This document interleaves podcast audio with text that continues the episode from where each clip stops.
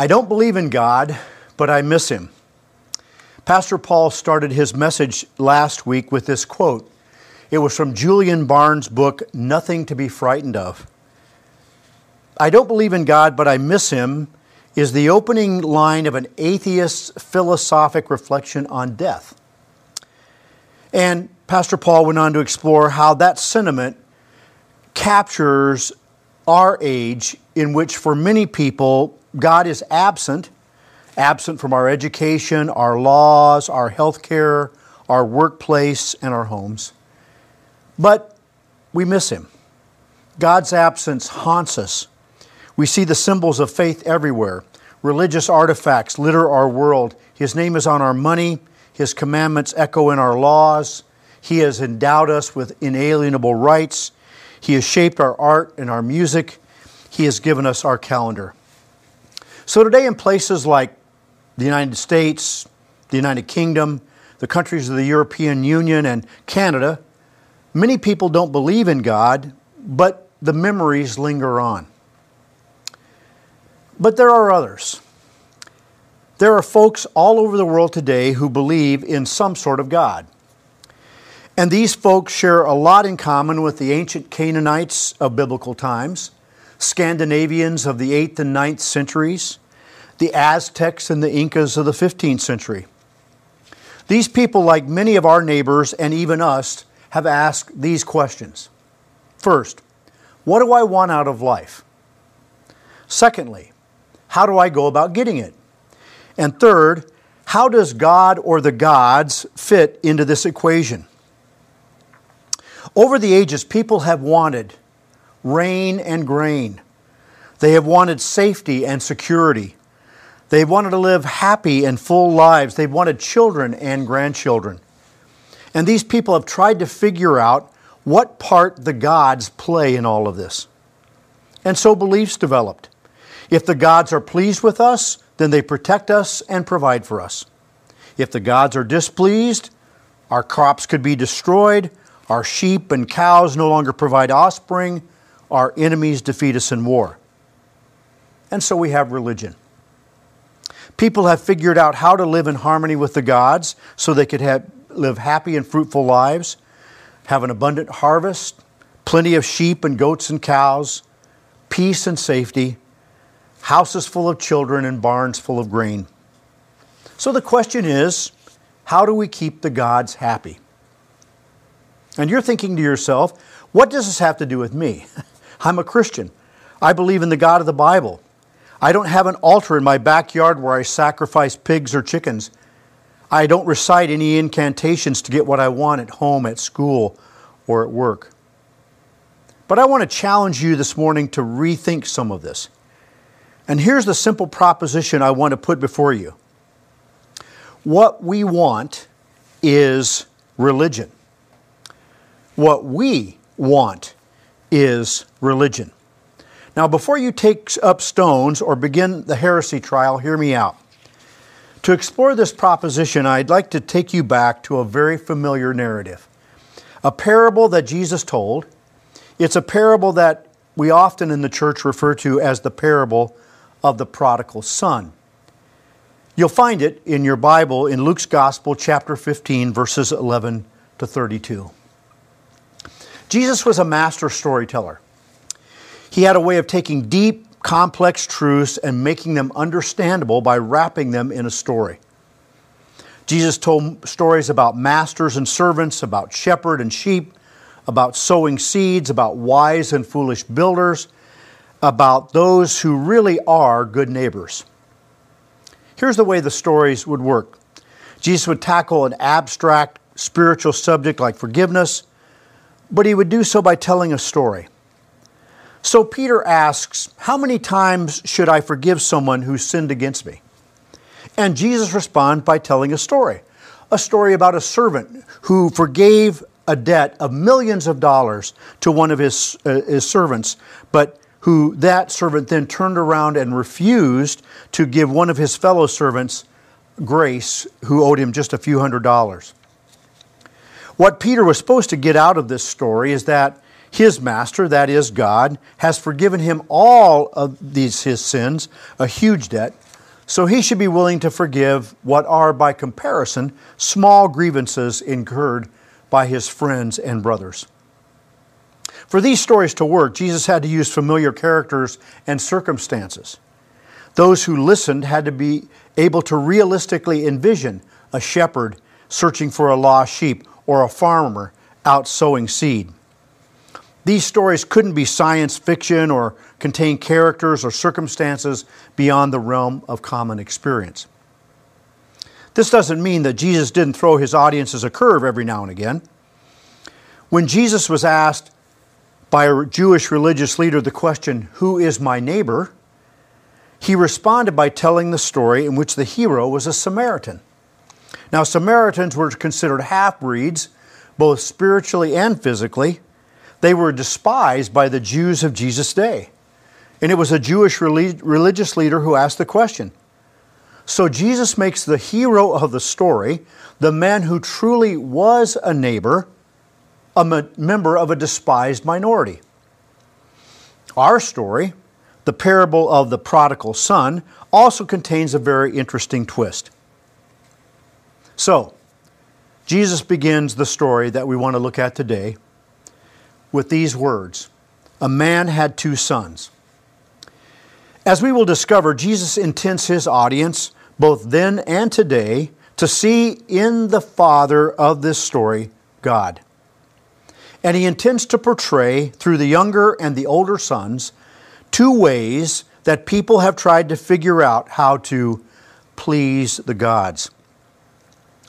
So we start out with the younger son, who embodies one way that people have tried to relate to God. And interestingly enough, the younger of these sons comes to his father as Jesus begins the story and asks for his portion of the inheritance then and there, right on the spot. Now, in 2021, we may not have a full appreciation for what that means.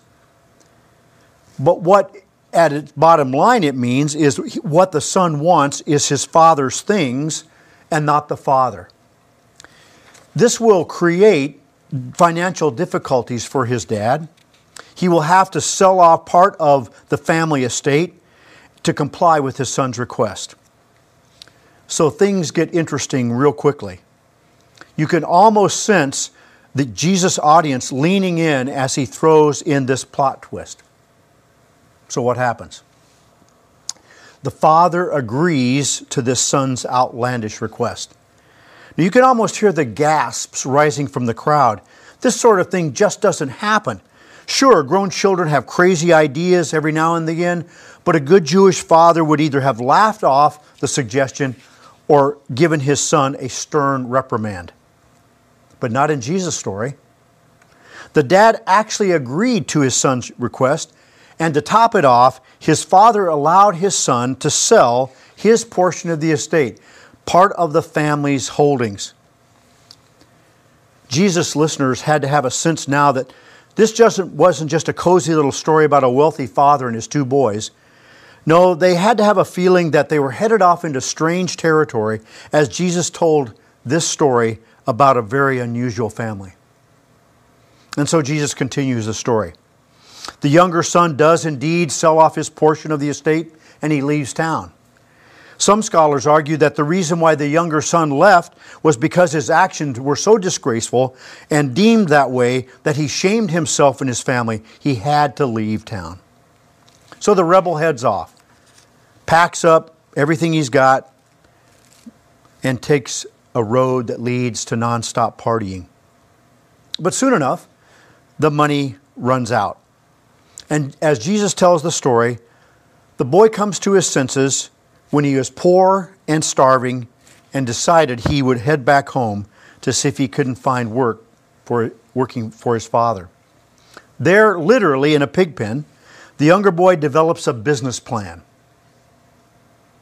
Verse 18 Father, I have sinned against heaven and against you. I am no longer worthy to be called your son. He would confess his sins to his dad and admit the errors of his ways. And then he would propose a step forward. Make me like one of your hired servants. Basically, Dad, listen, I know I've really screwed things up, and I don't deserve to have standing in the family, or be considered a son, or live on the estate, but I could get a job as an apprentice to one of the tradesmen who do work around the farm and begin to earn some money. In time, Dad, perhaps I could pay you back.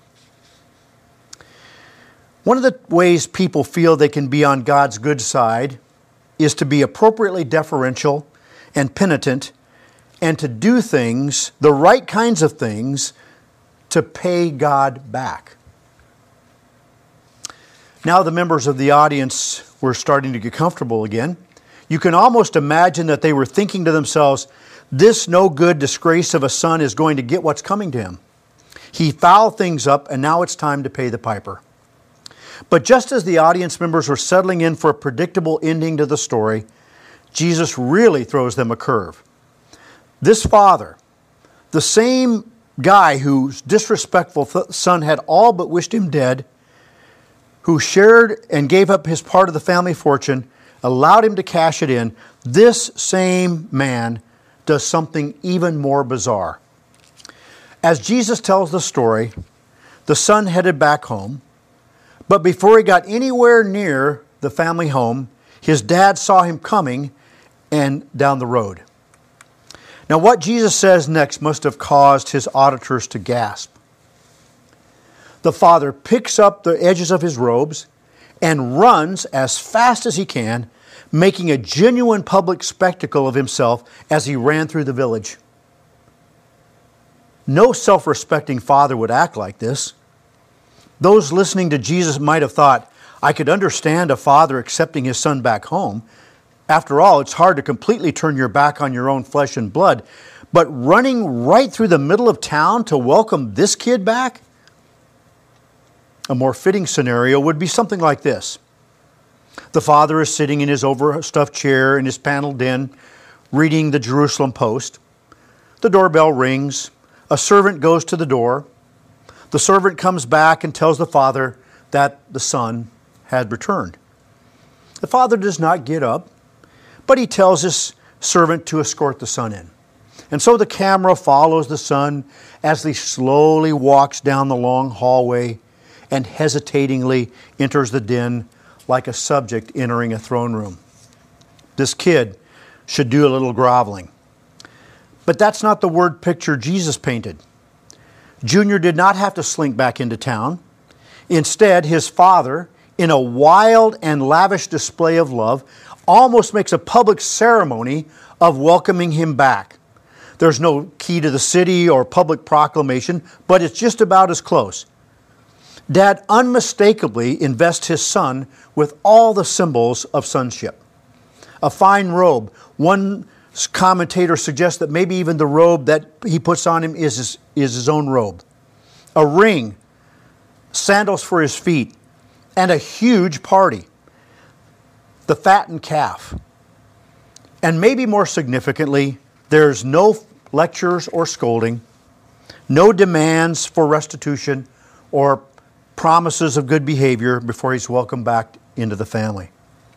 Some of those listening to Jesus must have been dumbstruck or shaking their heads in disbelief. No upstanding father would act this way. The story just keeps getting more and more strange, but they haven't heard the end of it. Jesus continues by telling about the older brother. The fattened calf has been killed. All the folks from the town have been invited to come over. Music is playing. The barbecue is in full swing. And the son, the older son, hears this and he comes back near the house and he realizes that this means that his brother is not only back, but that he's been fully restored to his place in the family. You would like to think that the older brother would have at least allowed his brother back, but probably would have thought something about a probationary period or something like that. But what he saw, the party in the house indicated that his younger brother had been fully restored back to the family. And this had real serious consequences for him and for the entire family. The older brother hears about it, but he refuses to go in and join the party. Now, some of those who are listening to Jesus tell this parable must have thought, at last, a sane and honorable person in this crazy family. What the father did was wrong. Wrong in the first place, wrong in the second place. The older brother is right not to participate in this shameful banquet. But just as they were settling into a comfort zone with the older brother, Jesus comes at, again, at them again. What happens next? Well, the same dad who ran through the streets and hugged and kissed the wayward son in front of the whole village goes out to the older boy who is sulking outside while everybody else in town is inside in the party. Dizzy with all the twists and turns in this story, some of Jesus' auditors must have thought, this father has broken every rule in the book. Doesn't he know that sons should seek out and come out to, the, to their father? The father is in the position of power and authority. The father is not the one who goes hat in hand looking for his kids. They come into him, he doesn't go out to them. Well, this is one far fetched story, but it's still not over. The dad approaches the older brother and begs him to come into the party. And what happens? The older boy gives his father a tongue lashing, telling him what a lousy parent he is. Look, Verse 29 All these years I've been slaving for you and never disobeyed your orders. You never gave me even a young goat so I could celebrate with my friends. But when this son of yours who has squandered your property, our property, with prostitutes comes home, you kill the fattened calf for him. I've worked hard. I've been obedient. I've earned better treatment than, than this. I deserve it. I haven't received it. A hush falls over the audience. Could this story get any weirder? What a dysfunctional family. A wild younger son, a father who breaks all the rules, and an older son who has no respect for his father. Maybe there will be one moment of normalcy in this tale. Maybe the father will finally find his spine, dress, address his older boy, and tell him that it's none of his business how he runs his own family. Maybe somebody will finally be put in his place. But no. As Jesus tells the story, the father offers no stern lecture to his older boy. Rather, he says this, verse 31 My son, you are always with me, and everything I have is yours. But we had to celebrate and be glad because this brother of yours was dead and is alive again. He was lost and is found he was lost and is found. Warmly and lovingly, the father tells his son that both he and his kid brother are entitled to everything he has. He tries to help the older brother see that there was no real option. We had to celebrate. Your brother was dead and has come back to life. He was lost, but now he is found. And that's Luke 15 lost, found, party. Just like the first two parables Jesus told in this chapter a lost sheep, a lost coin. What happens? It is lost. There is a search that is conducted.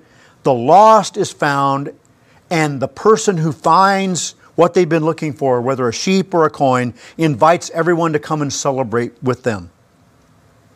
And you know what? This is how the story ends. Wait, that's it? What happened? Did the older brother ever go in? How about the younger boy? Given his second chance, did he make something better of his life? Jesus doesn't answer those questions. In a sense, Jesus allowed those who first heard the story to write their own ending, as he does us. I'm fairly certain that there was some who heard Jesus tell this parable who identified with the younger son. Maybe you do as well. Maybe you went on quite a spiritual road trip and got far away from God. Maybe you found yourself in an equivalent of a pigsty, but you found that there was a light on at home for you. You were confident that if you went back, you'd be welcome. I'm also confident that some who heard Jesus tell this story could see themselves in the older brother. Maybe that's where you sit this morning. I can tell you that I, personally, can identify with the older of these two boys. I've been in those sandals quite a few times. I was the good church kid. I had more pins for perfect attendance on my lapel when I was in fourth grade than my Sunday school teacher did. Some of you will get that reference, others, I may have to explain it to you. I've looked down my self righteous nose at the wrong kinds of people more than once. And I have felt on more than one occasion that I had earned God's love and blessings. But, friends, regardless of who you identify with this morning, I want to tell you something. The central character of this story is not the older son or the younger son, it is the father. And I hope that as I have told the story, you have, been, you have seen this wild, lavish, extravagant, exuberant, love filled grace. The word prodigal just means wild and extravagant. Often the tag is placed on the younger son because when he went off to the far country, he was wild and extravagant with his money. But the real prodigal in this story is the father. Many times we look at this parable as the story of a wayward son who comes back home. It's an attractive story, it's a story we like to hear. The young son is the one who takes the action. He makes a request from his father. He leaves family and home. He goes to a distant country. He wakes up one day and he goes back home. He has a plan. And it seems, on a casual reading, that the plan works. But if we read the parable that way, we miss the big point, and that is we miss grace. Wild, radical, unbounding grace. The Father is really the active one in this story. The Father, and Jesus here is talking about God, is the active one. He is the lover. He is the searcher and seeker. He goes out and welcomes his son back. He is the one who goes out to the older brother. The father in this story is parallel to the seeking shepherd and the, in the first parable and the desperate woman in the second parable. But the father is not seeking sheep or coins, he seeks us his sons and daughters. But you know, we struggle with this concept. Like the younger boy who thought he could earn his way back in, and the older brother who thought he had already earned his father's love. We have a hard time with unconditional love. As I said at the beginning, something in us wants religion. We want to broker a deal with God. We want a quid pro quo relationship. We want to feel that we've done something to deserve God's love. We want to think that somehow we've done something to make God happy, and that when He's happy, He will love us and give us what we want. We don't get grace, we don't understand grace. Kenneth Bailey, a Middle Eastern scholar, said this, and how true it is. For many, Grace is not only amazing, it is also unbelievable. How could it be true? After all, you get what you pay for, don't you? A lot of us, myself included, are just more comfortable with the concept of a God whose love we must earn. God is someone we must pursue. He is someone we strive to impress. We do things that he will love us, so that He will love us. But, friends, this is not the God Jesus portrayed in this parable. That God is not playing hard to get. That God does not have to be wooed or plied for His favors. No, that the God that Jesus wants us to see, the prodigal Father, is one who actively, lavishly, extravagantly loves us and remains constant in His love. We may want religion, but what we need is grace. Amen.